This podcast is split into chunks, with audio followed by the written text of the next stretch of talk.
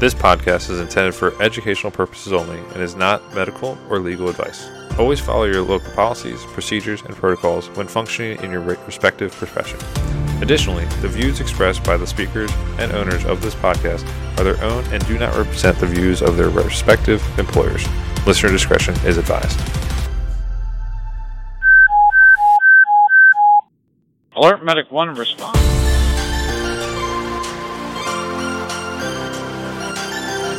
Ken, Josh, and Mustafa here. Welcome back to the Alert Medic 1 podcast.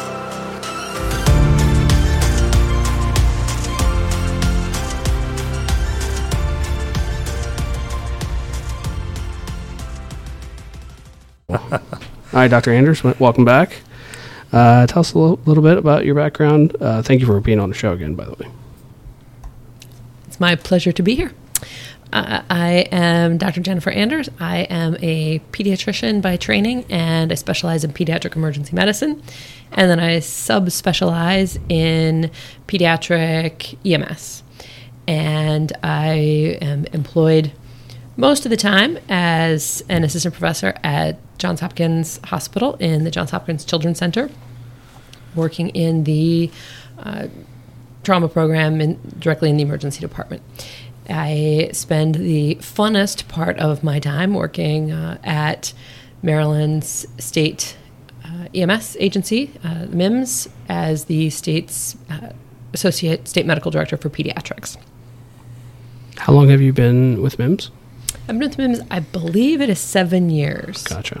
Somewhere in the 2016 timeframe, Yeah. I took the uh, associate state medical director position, but I've been part of MIEMSS and it's been a significant piece of my pediatric emergency medicine career since I first got to Maryland in the early 2000s. Did you do your residency here, or how did that work? No, I'm a lifelong Midwesterner. I was Yeah. born and raised in Nebraska, and I wanted to see the world. So when the little postcard came in the mail uh, about joining the Navy, I was like, absolutely, sign me up. Oh, cool. So the Navy put me through medical school, and after I was fully trained as a pediatrician, the Navy stationed me uh, on the shores of Lake Michigan, just outside Chicago. And so I did not get to see a whole lot of the world, but uh, I spent four very fruitful, positive years working for the Navy, and then uh, went back to pediatric emergency medicine training, still in Chicago. And then in 2005, uh, my husband and I came out here to Maryland and planted ourselves, and uh, have no intention of ever leaving Maryland. I think it's the best place in the whole world. That's pretty cool. That's pretty cool. What's the what's the standard path for someone who wants to get into like pediatric emergency medicine? So there's two routes. One would be to train as a pediatrician and then go specialize in emergency medicine. It's also possible for people who are trained in general emergency medicine to pursue a subspecialty in pediatrics, but um, we find a lot more pediatricians uh, that want to put in the extra year so that they can spend their life and career in the fun filled world of the emergency department. Than you find people who do general emergency medicine who say, eh, I'm not interested in adults anymore. I only want to do kids. So, So either way, it's like a like you have to go do a fellowship, I guess. either way, it requires a fellowship. Gotcha, gotcha. So there's no real direct entry to pediatric emergency medicine. Just like what what does a someone? no, although there's plenty of people who just do a pediatrics training Mm-hmm. and go out and work in a community emergency department.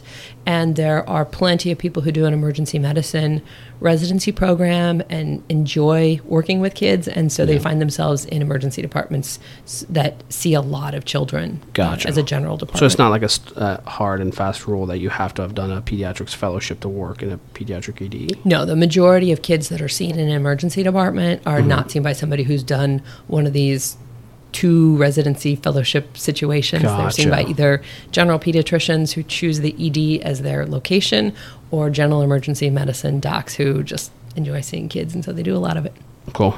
So, in that same vein, is there um, specific guidelines within the state to delineate a pediatric ER? For example, um, Shady Grove has a pediatric ER. Is there specific requirements for the type of staffing that they have, or what what is different between them and say going to um, Montgomery General Hospital in Olney that has a pediatric section, but it's not a pediatric ER? What would be the difference? That is a fantastic question. There is federal guidance that is asking for the emergency medical services for children, or the EMSC programs that exist in all 50 states plus a whole bunch of territories. There's 59 of these programs that are federally funded uh, all across the United States. And uh, there's one of the federal performance measures from EMSC has been for many years that each state or territory come up with a way to designate its programs that are prepared to take care of children and separate them from those that are not. There's absolutely no consensus between the states about how we do that. The way that Maryland has, uh, up to 2023, chosen to designate certain facilities as pediatric ready is the designation of our two pediatric trauma centers, burn centers. So we have designated uh, the Children's National Hospital physically outside the boundaries of uh, our state uh, in the District of Columbia and the Johns Hopkins Children's Center in Baltimore as our pediatric specialty care centers, pediatric trauma centers, pediatric burn centers. Beyond that, there is absolutely nothing on paper. There is no regulation that creates any difference between the emergency department at, for example, Shady Grove, which is a very sophisticated uh, community hospital emergency department, and for example, one of the freestanding emergency departments that are open for business where kids can certainly roll on in, or the departments that are located in sites that have small pediatric inpatient units, or the hospitals that have pediatric um, specialty care and, and, fairly comprehensive programs like the University of Maryland, uh, which has a PICU and does ECMO and a NICU and all the bells and whistles. We have very rudimentary designation of what is a pediatric facility in Maryland and no uh, guidance at all for what is a pediatric emergency department. So that is one of the top uh, top goals that I have for okay. the next three years is to create some definitions and put into practice a pediatric recognition program. Awesome. I mean, I, th- I think that would be really uh, a great thing for the state um, and the hospitals in general. I know um, a local hospital not too far from here went through some crises uh, in the past couple years with their pediatric ER, yep. while still having uh, quite in-depth pediatric services above the ER floor. Um, and I, I get the feeling that not having those designations and that criteria probably played a part in how that all went down. And I think it might protect that and make sure that then us as clinicians, you know, for me, you know, say going to Shady Grove, I know for a fact that like, hey, if you have a pedi- pediatric, it, it, meets this criteria to go to this facility over another one because they are pediatric ER that has X Y Z things, you know, either the staffing or the capabilities, stuff like that. So, absolutely, absolutely. I, mean, I know that EMS clinicians across Maryland and I'm sure everywhere in the country want to take a child to a facility that's going to be able to take care of that child. That's part and parcel of the business, right? Identify what this patient needs and get them to a place where they can get the care they need. And our clinicians, I feel, deserve to have very transparent information about what is available at specific facilities. I trust that the majority of Maryland clinicians know the basic score of what's happening at the facilities that they transport to on a regular basis. Mm-hmm.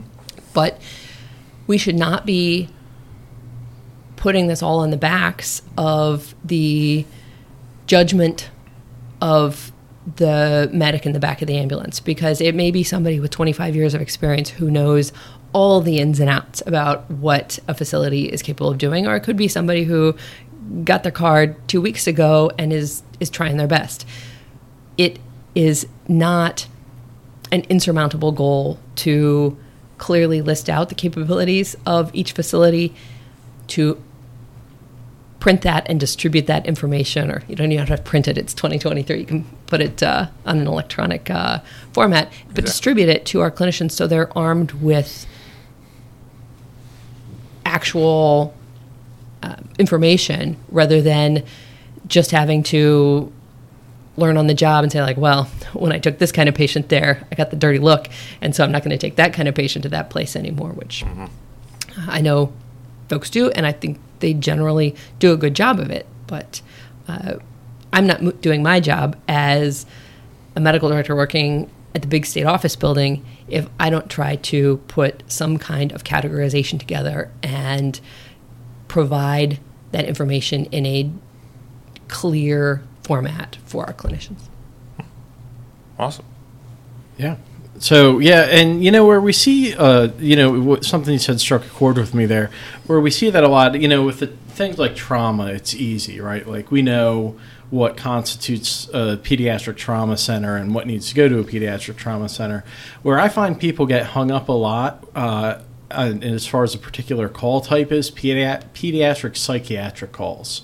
I find that people have a very hard time deciding where to go, and then. Um, you know sometimes it's easy because if you have access to a you know major hospital like we have a couple in the city here um, it may be easy to say okay we- we'll go to that major hospital because they just have everything. But when you start moving out towards the counties and everything like that it, it becomes difficult sometimes to figure out you know is there any difference between this hospital and that hospital? Who's going to be more appropriate? Is it more appropriate to divert you know a couple more minutes down the road to go somewhere else. Um, it's just something I've, I've noticed at work where I work. Um, the other thing I wanted to bring up um, was how do you feel we can do better in our initial training and education for EMTs and paramedics in terms of building a comfortable factor for our clinicians dealing with pediatric patients? Because there's often a barrier there where we have this kid who may be a little sick, but maybe we're not 100% sure how sick they are because the EMT or paramedic may not have a lot of experience with kids.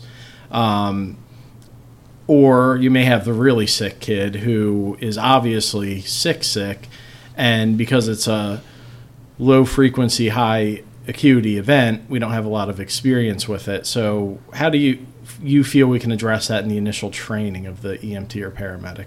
Hmm. One of the things I try to eliminate from the ways that I do pediatric education is this old fashioned idea where we used to go around saying, like, oh, kids aren't just small adult, kids are different, kids that need special. And well, it's true that we do have lots of unique information to impart about pediatrics by really going back to that cliche of how different pediatric care is, I feel like we've kind of gotten in our own way and created some of that mystique or created this idea that you can't use any of the knowledge that you have about taking care of grown-ups when you're going to take care of kids. And in reality, most of the principles that apply to EMS medicine for adults probably also apply to pediatrics. And some of the big ticket items that I'm working to change kind of culture and behavior, there's almost no difference at all. For example, in cardiac arrest, I think there's been a magnificent movement forward over the last decade or so with the rise of, of high performance CPR and pit crew CPR and staying on scene in a, a real understanding, especially in the BLS community, that your hands on that chest are the most important thing we can do to potentially save this person's life. And that goes for kids just as much as it, it does for adults. But because we've hyped up so much fear of kids are different, I think is one of the main reasons why we see people who are extraordinary at providing CPR and will stay and resuscitate an adult on scene, still wanting to grab that baby and run for the ambulance and hightail it for the hospital. um, because we've just created fear. I am a big proponent of the uh, pediatric educational program called PEPP, the um, Pediatric Education for Pre-Hospital Professionals. That's been around for more than 20 years now.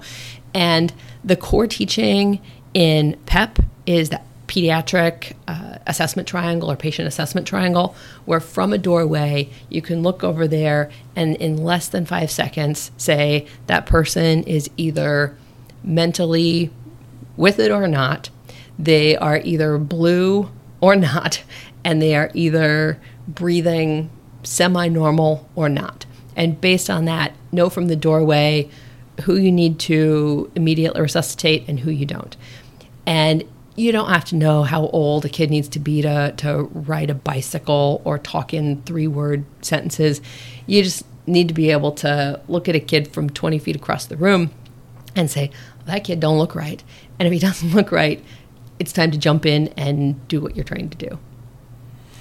Yeah, my agency uh, actually gives PEPP to all of our um, as initial education for uh, all of our academy recruits. Uh, it's part of their last two months in the academy. They all get PEPP. Uh, we don't hit it again at any point in our career, uh, whether EMD or paramedic. Uh, we don't require PALS. We only offer a recert for that once a year. But I feel as though I agree, PEPP was a great thing. I had already had PALS before that. I saw a lot of correlation between PEPP and PALS, um, which I've said before. I think PALS is one of the AHA classes that, when done correctly, is it really gives a lot of information. I've I've taken things away from PALS more than I've taken from ACLS. That's for sure. Mm. Um, and I don't know. It's maybe it's because of the repetitions of the the program that I took it through. They we got through a lot of patient hand on or hand on patient hands on patient contact. Um, but uh, the, I agree. PEPP is a good one. Um, and I, the one thing with PEPP though, I think it's like, this personal opinion. I think it's underutilized in the state. I don't see it being talked about a whole lot. Um, it's not something that is brought up all the time. And do you think that's true? Do you think it's being taught plenty across the state or not? I think there's room to teach it more. Uh, we have a program with Maryland EMSC. We have folks that we call champions uh, embedded in each EMS jurisdiction throughout the state. And we take our champions and we offer them uh, PEPP instructor courses, trying to build a large cohort of PEPP instructors to offer more frequent uh, iterations of the program across the state. Um, the EMSC program tends to offer a PEPP course as a pre-conference at most of the most of the regional conferences across Maryland, but we have a six-person staff mm. for that, and uh, we're, we're teaching this 12 people at a time. Yeah. The secret to getting a program like that to really have legs is a cadre of instructors that are going to go out across the state and be comfortable teaching it. So that kind of surprised me. Oh, I'm loud. Mm-hmm. Um, so there's no regulation for like what incentivizes a hospital to even open a department. I mean, I hate to sound pessimistic here, but like what's the i mean they just wanted to open pediatric emergency department so they did it out of the goodness of their heart because that sounds hard to believe. And also hasn't there been a recent like shutdown of a lot of mm-hmm. emer- pediatric emergency departments so could you speak to that a bit? So what is motivating them? Money i assume. Mm. uh, they think they're going to have patients come in that they can bill for the care. And to a lesser extent because emergency departments can't control who walks through their door and asks to be cared for.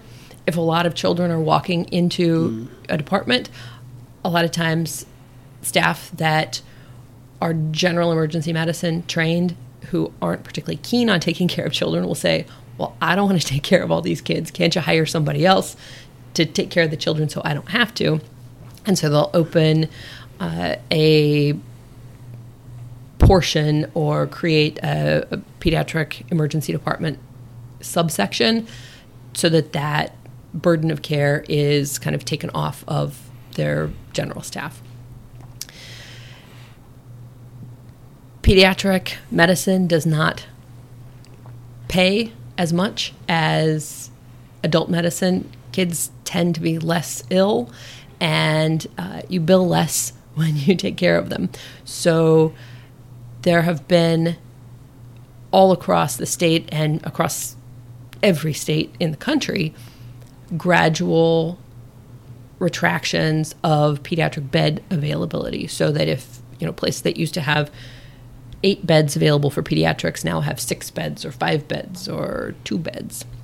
And places that used to have four beds available for pediatrics now have zero inpatient beds. And we had in Maryland, I think it was 2017, 2017 or 2018, one of our largest uh, pediatric, one of our largest emergency departments that provided pediatric ED care and, and pediatric inpatient care at a very high level abruptly closed its doors and stopped providing any pediatric care with about 48 hours of notice. And that was a huge shock to the system. But it's been happening silently for uh, 10 or 15 years that um, the pediatric units have been shrinking. And we've seen over the last decade about a 25% contraction of the available pediatric beds across the state of Maryland. The Maryland Healthcare Commission controls beds, right, with the through mm-hmm. a certificate of mm-hmm. need mm-hmm. for new beds. Do they do hospitals have to get permission to close beds or no? Nope. Okay, got it. Okay, yeah, okay. cool. That's fine. Um, just on that same note, is there any statistical or numerical concrete correlation between having a pediatric ED and having better outcomes for pediatric patients as opposed to just going to a general ED? So, because pediatric ED doesn't have a precise definition, it's hard to say.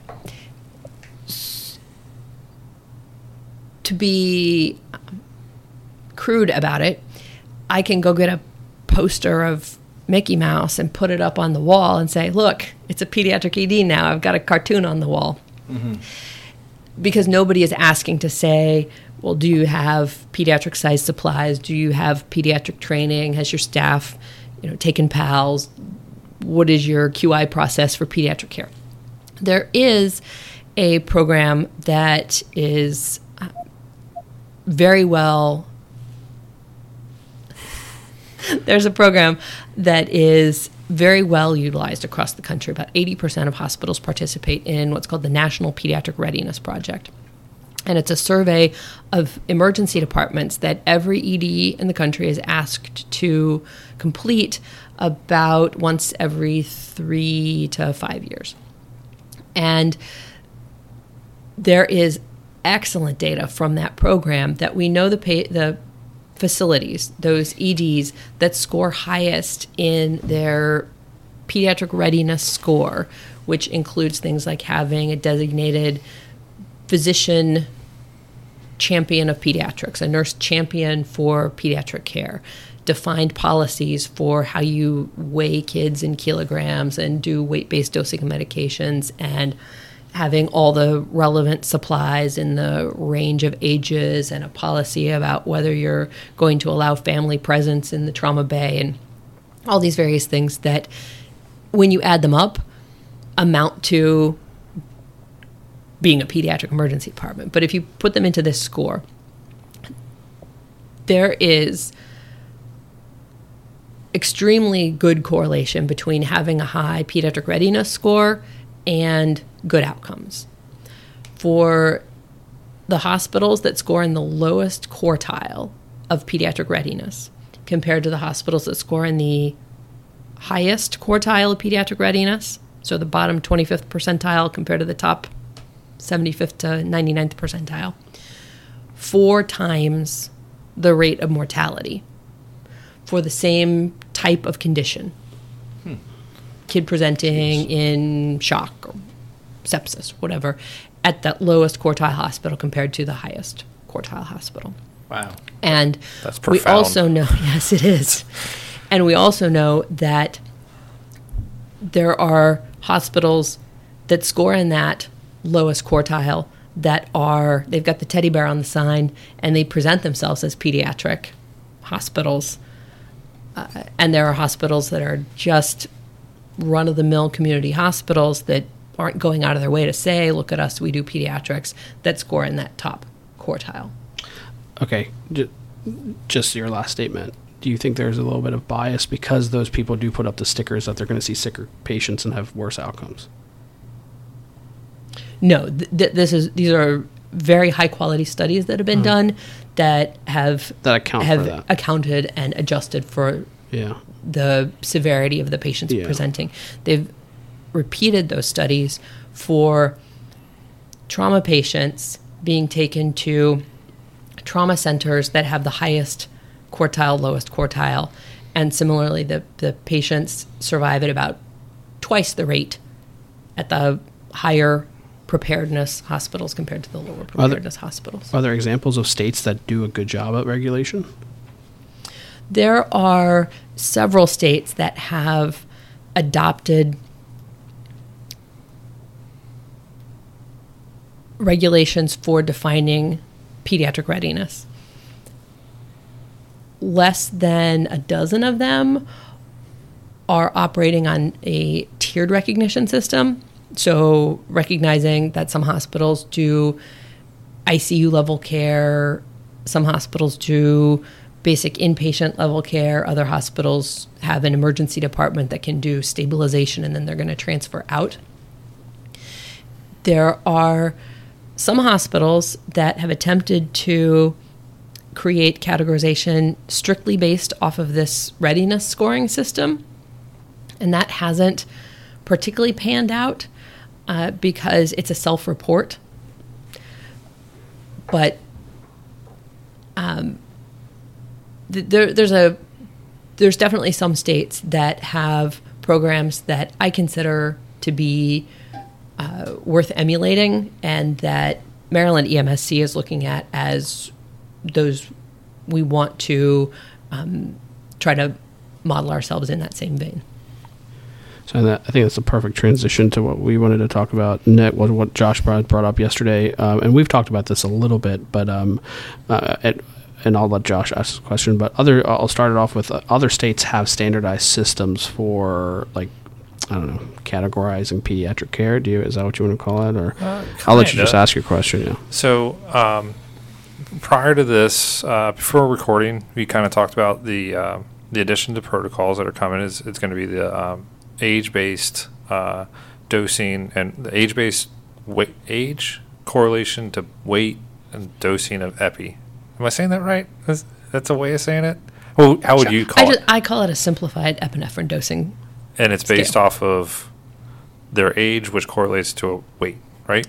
Roughly. Yes. Okay. It's it's based off of using age to estimate weight ranges, so and then a single dose inside each range, rather than doing the math Yep. of multiplying kilograms Exactly. by a. So, uh, I guess this is what uh, Moose was referring to at the beginning, a little bit of the spicy question. So, this sounds a lot like Handtevy.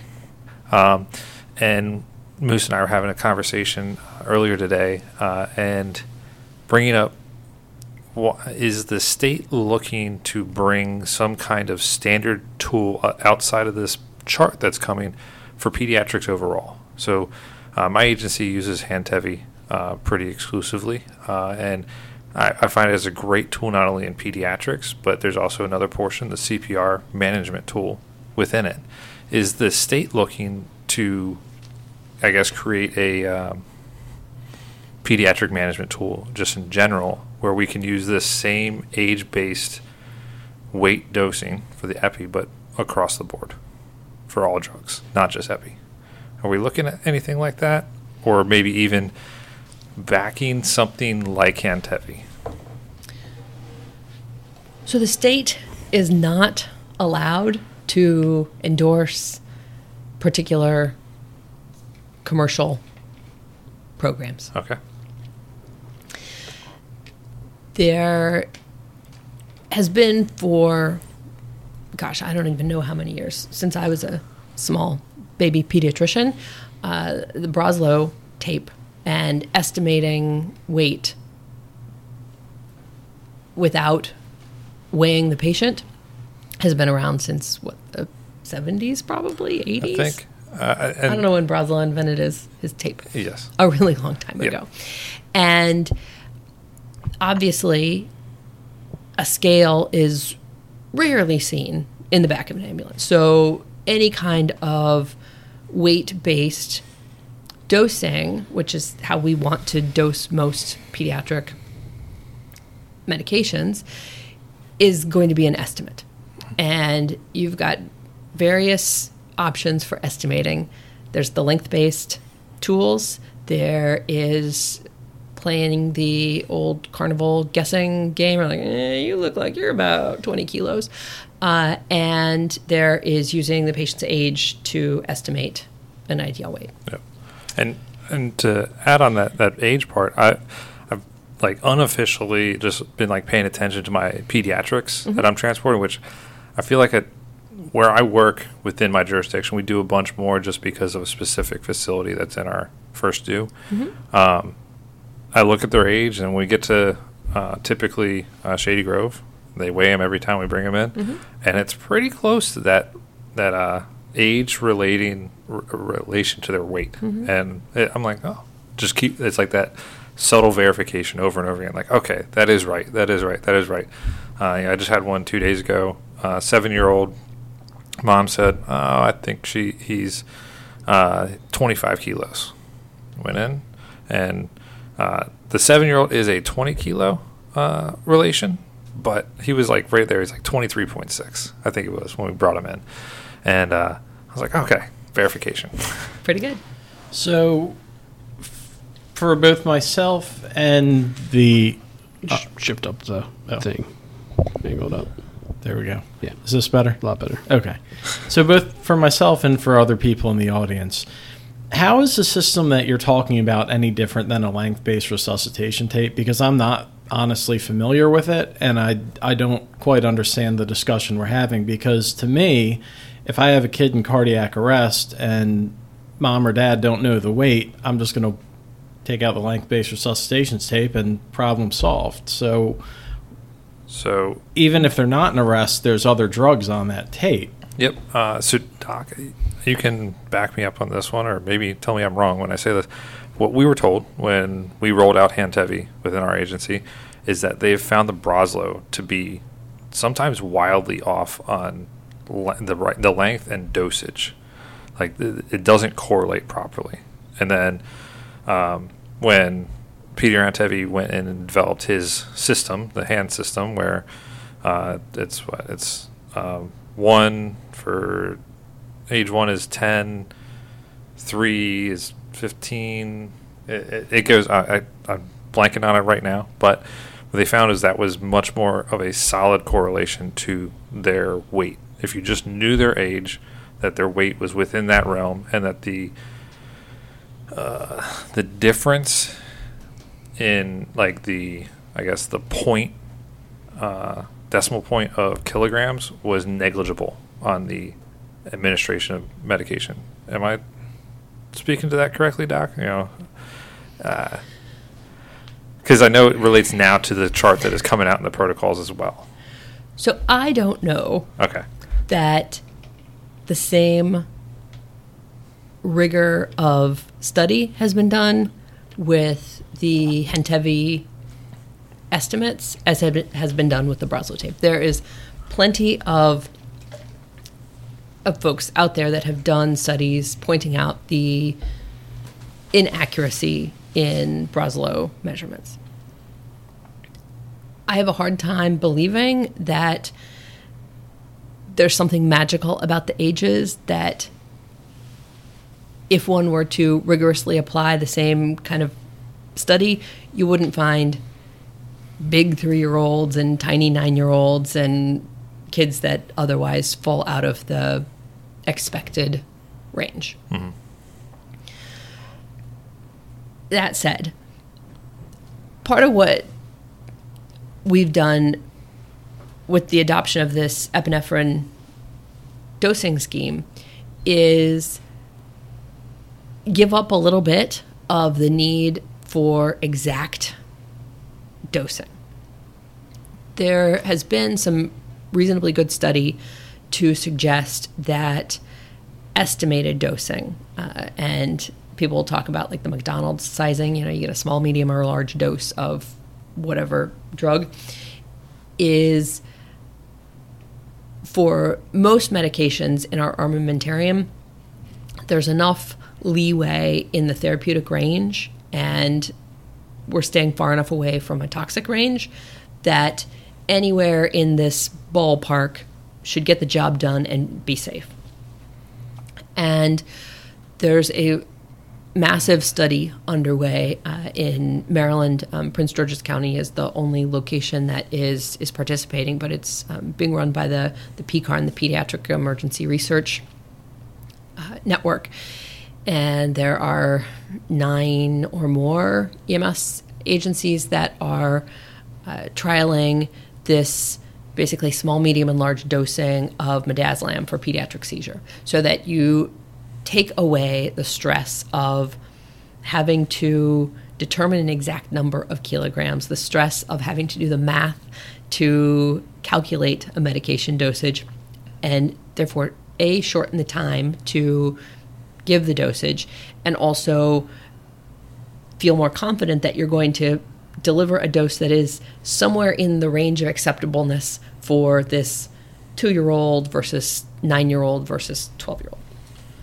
and uh, there is a strong current of opinion that that is a better way to go for pediatric drug dosing in general, rather than again. I, I hate to go against like the years of my my ancestor pediatricians who have been harping on you have to know the weight and you have to dose it exactly for the number of kilograms of the patient because 14 kilograms is different than 17 kilograms and you have to know it to ask somebody, even in a hospital, sometimes I feel absurd when I'm ordering a dose of morphine for a patient and I'm asking a nurse to pull up a measurement that doesn't even exist on the little lines of the syringe. To ask somebody to do that in the dark in a moving vehicle is even more absurd.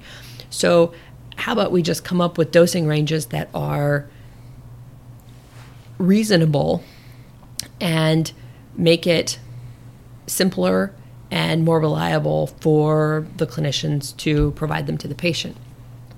And so a lot of that is coming from a place of opinion that this is more feasible and is likely to work better in the EMS environment. There is not a lot of um, data proving that yet at this point because the biggest study to date is this seizure study that is still underway and we won't have results for a couple more years.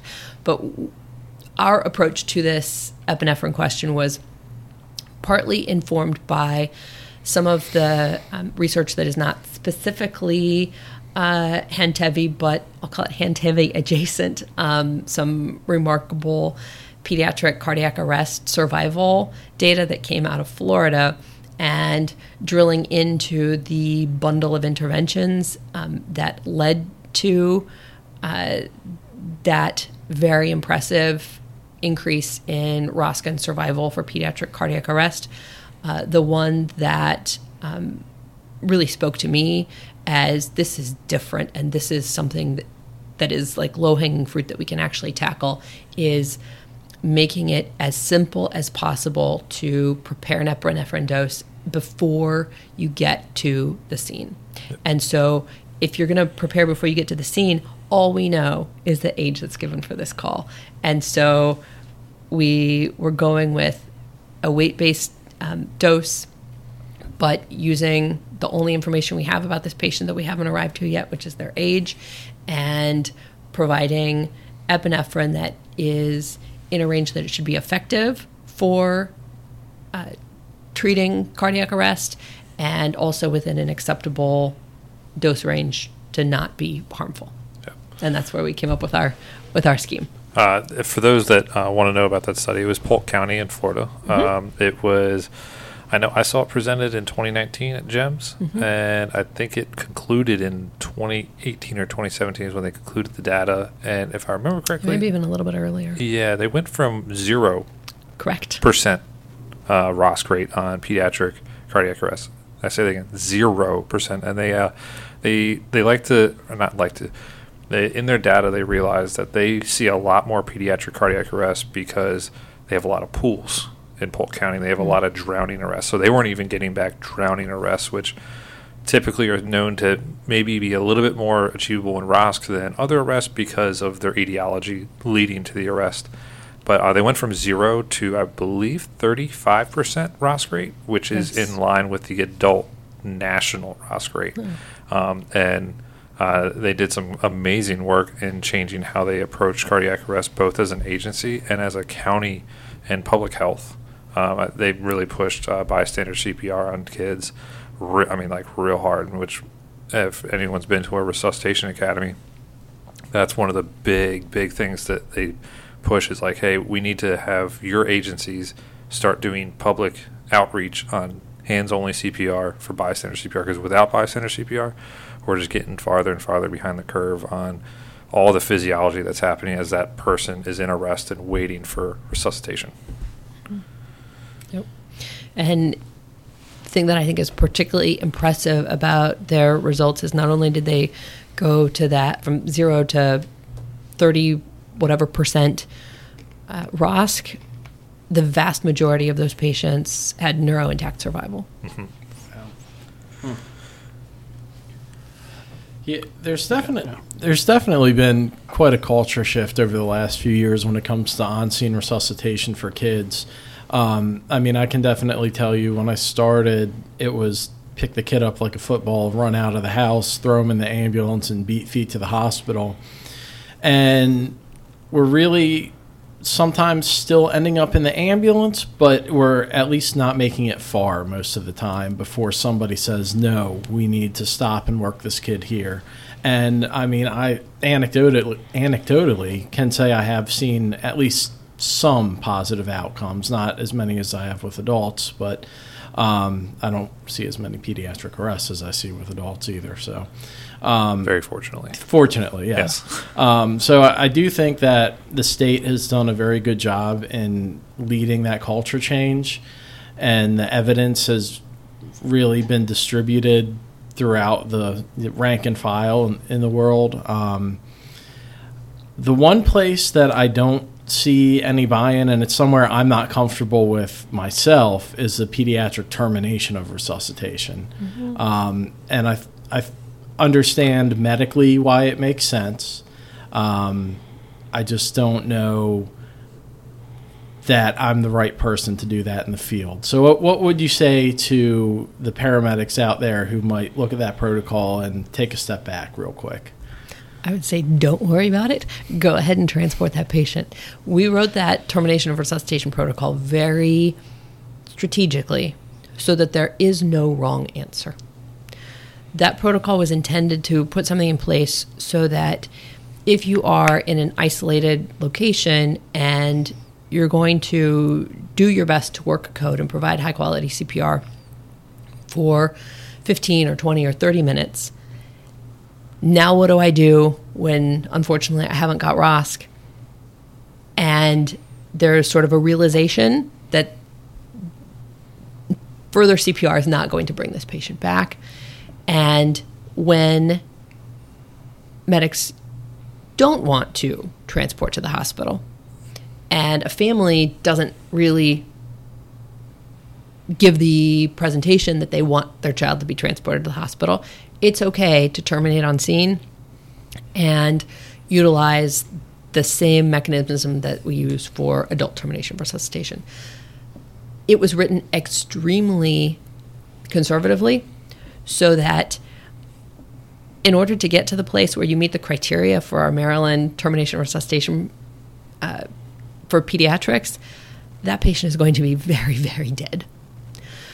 Uh, it's verification of asystole on a monitor, verification of poor and on the monitor, verification um, that the patient has had multiple doses of epi. I'm not worried that we are leaving any patients that are salvageable in the field with the protocol that we've written. I also know that the vast majority of patients aren't going to meet that criteria and um, can be transported.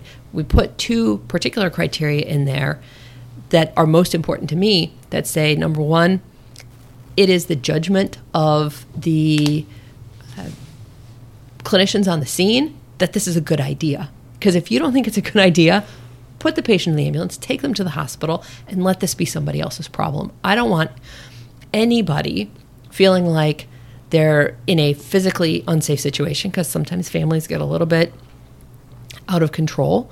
Uh, this is obviously very stressful situation for parents or family members to witness, and I don't want anybody in a psychologically unsafe situation. We did focus groups on termination of resuscitation for pediatrics. We went around the state, and in all of those focus groups and in most meetings that I've had, anytime I go to give a lecture, somebody who's like 60 years old or in their 50s will come up to me and tell me about a story of a pediatric death that they attended when they were 19 or 20 years old and they are carrying it around with them for mm-hmm. 30 years.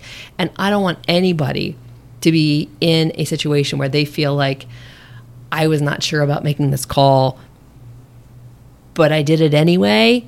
If you're not sure, there's nothing in that protocol that I don't think there's anything in that protocol that you ought to get chewed out by a QA officer or supervisor if you don't terminate.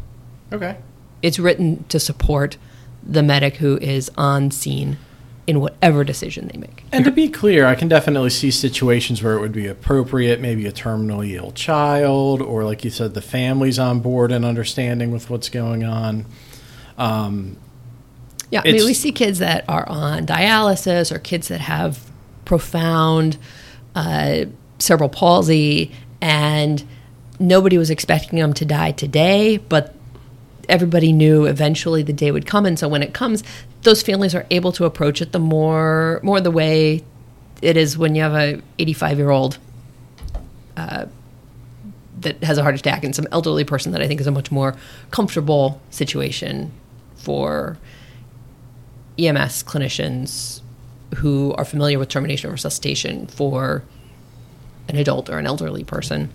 it is empowering, though, to provide options like this to the EMS community to mm-hmm. in, that level of trust, mm-hmm. you know, that we can make these decisions appropriately. So, mm-hmm. for what that's worth. Yeah, I, I- I remember when it rolled out, it was a hot topic of discussion. That Yes. uh, that research cycle. I mean, I think we talked about it a couple times over a couple different shifts, and as you know, people were on and off work and doing their updates and everything. And you know, I really appreciate that line of making sure that the family is ready for it and that the providers on scene all agree that this is the right decision. Um, because it is a very weighty division or decision on scene for those providers. You know, it's it's going from Definitely. a culture and a um, train of thought that for the longest time didn't matter what the situation was. Baby got transported. Doesn't matter if they're a rigor, if they you know hadn't been seen for 12 hours and were found in rigor, or they were terminal illness or whatever. Baby got transported. Um, but also at the same time, it's like, hey guys and girls, it's very specific on the stipulations for this happening. It's not like, you know, we're just going to walk in and just start pronouncing every pediatric that we think doesn't have a chance. No, it's very specific. And, and I followed up with, you know, of the ones that I've attended, none of those families would have been ready for that decision. So all those kids would have been transported and it still would have been the right decision. Mm-hmm. You know, both morally, ethically, um, and also by the protocol. Yep. So, uh, tried to kind of quell some of the thoughts because there were some people like, "Whoa, what are we doing? This is how are we going to be able to make this decision okay and be protected under the letter of the law?" Blah blah blah blah blah. And it's like, hey, let's have a more, I guess, critical look at this and understand what is actually being said. And it's it was a very well written protocol for that. Um, so yeah, Can you? This brings up something really good that I actually forgot I was going to bring up. So, can you actually go into, like, for example, PMAC, the pediatric quick, the development of pediatric specific protocols and the extra steps that are taken for that? Uh, because I think folks don't really, on the outside world, I, I don't think paramedics, EMTs understand how much additional work goes into like the pediatric side of things. Because I, I'll be honest with you, I didn't know until you know I sat. I th- so, and so, the other thing I was going to say, it's really neat to see this culture shift of like you know staying on scene because I remember it was me and one of my colleagues sitting in on a PMAC and it was the first ever PMAC I'd ever went to within the first couple months I started working here and the conversation was being had about this protocol. So it's really it, I it just kind of clicked in my head how culture changes right? Uh, but yeah if you could speak to that. Yeah. What's a PMAC? Ex- she's gonna get Oh, What a great question. I'm glad you asked. So, PMAC is the Pediatric Emergency Medical Advisory Committee. And uh, PMAC is composed of, um, we have a pediatric uh, regional medical director in each of the five regions of Maryland. So, there's me plus five other pediatric EMS designees, uh, docs. And PMAC also includes the nurse coordinators at the base stations, uh, both at DC Children's and at Hopkins Children's. It includes somebody representing the interfacility transport uh, pediatric specialty teams. We have uh, representatives from the pediatric trauma centers. The, the trauma surgeons are there um, nurse uh, trauma coordinators. We have somebody from the School Nursing Association. We have a family um, advocate member who's sort of representing the public. We have uh, an ALS clinician, a BLS clinician, a commercial ambulance representative. So we have a, a reasonable microcosm of the Maryland EMS community and the pediatric uh, subject matter experts that support them. And so we meet every other month.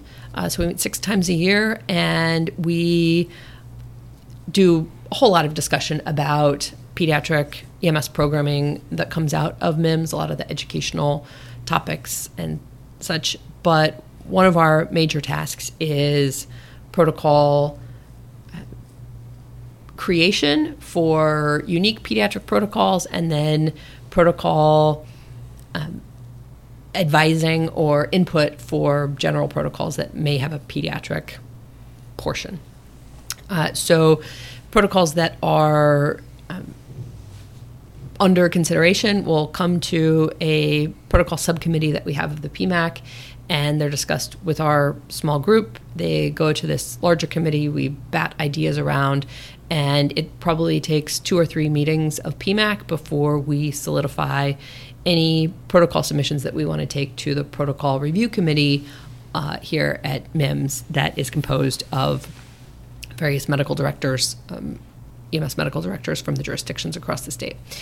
We also have a pediatric quality improvement committee, and our quality improvement committee looks at various protocols that are already in existence, and we uh, try to track the important metrics for pediatric quality care. So we have that is also an every other month meeting, and that is myself and uh, our Cindy Wright Johnson, our EMS for Children's manager, uh, the pediatric regional medical directors, a variety of um, pediatric EMS um, researchers through the state, and we one month look at trauma statistics. One month we look at uh, cardiac arrest and various resuscitation statistics. One month we look at sepsis. One month we look at airway, uh, and coming up next month we're going to look at pain protocols and behavioral health is our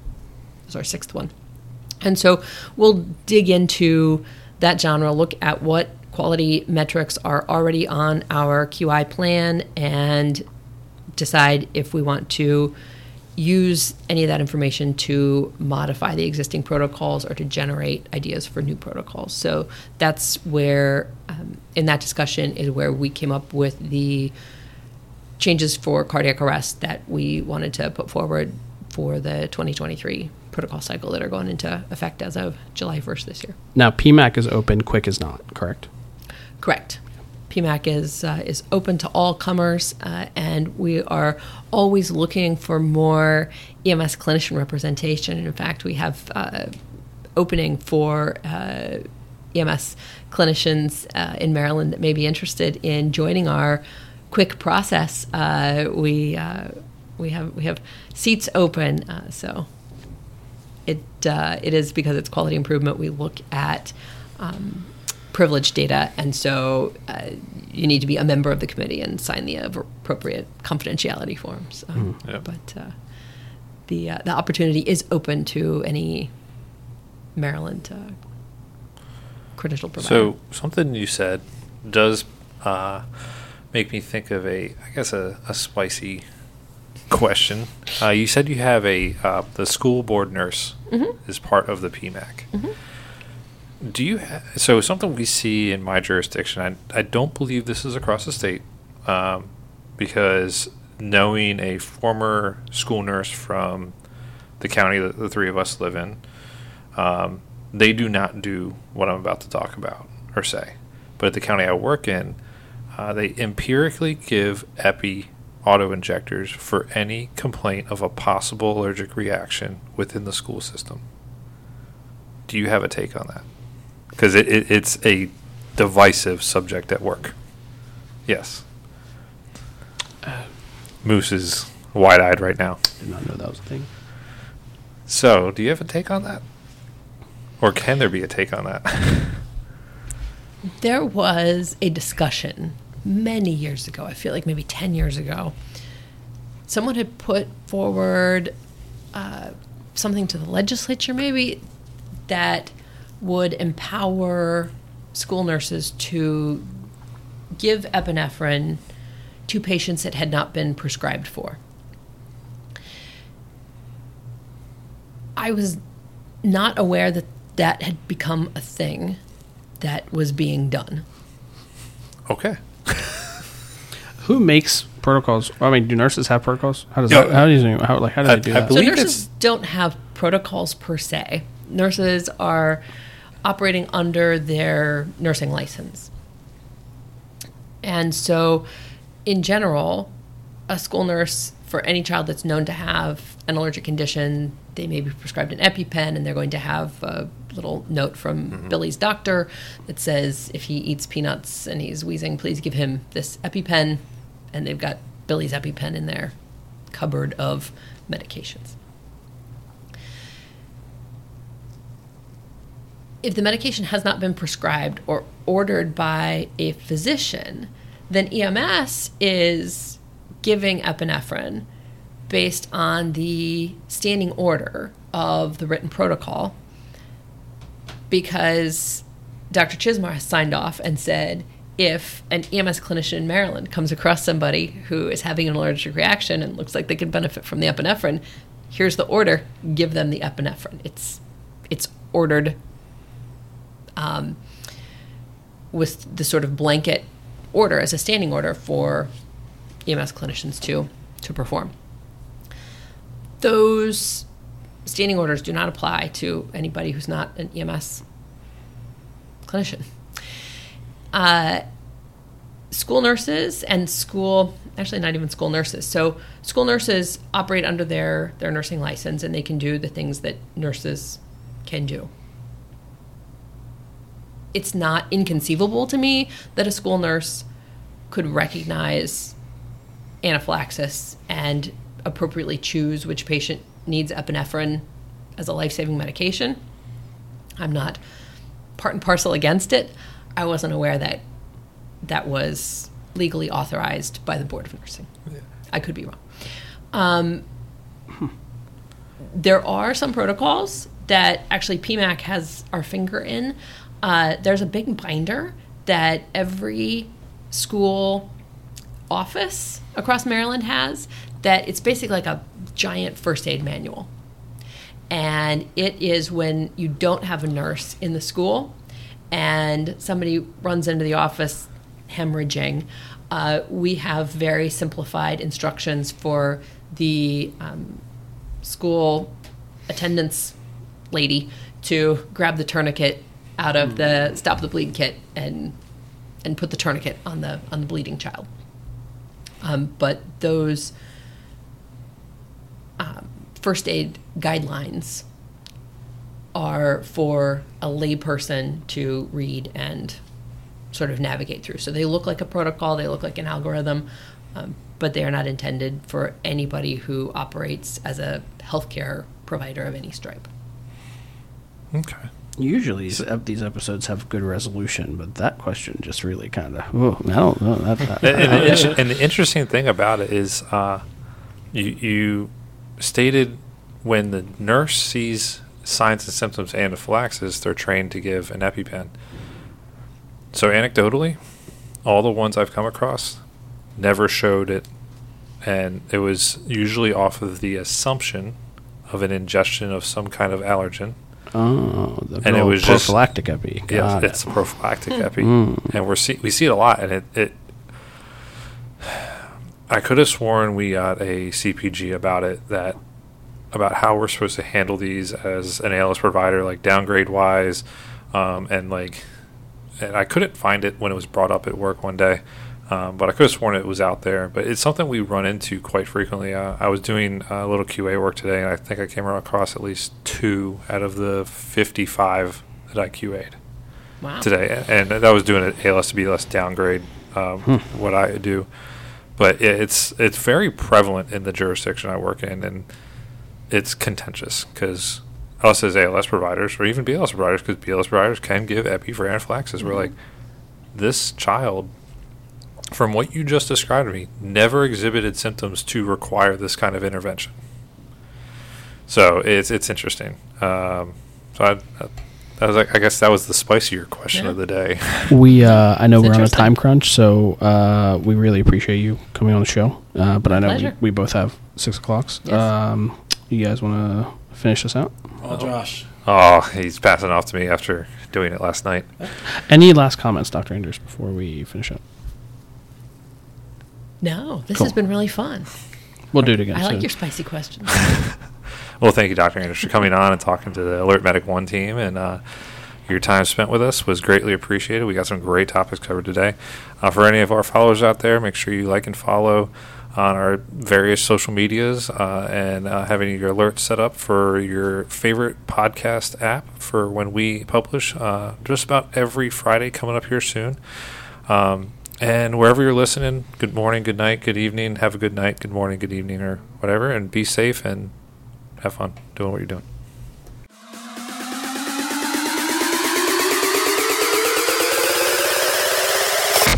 You've been listening to the Alert Medic One podcast, the premier emergency medical services podcast with your hosts Mustafa Siddiq and Ken Sanner.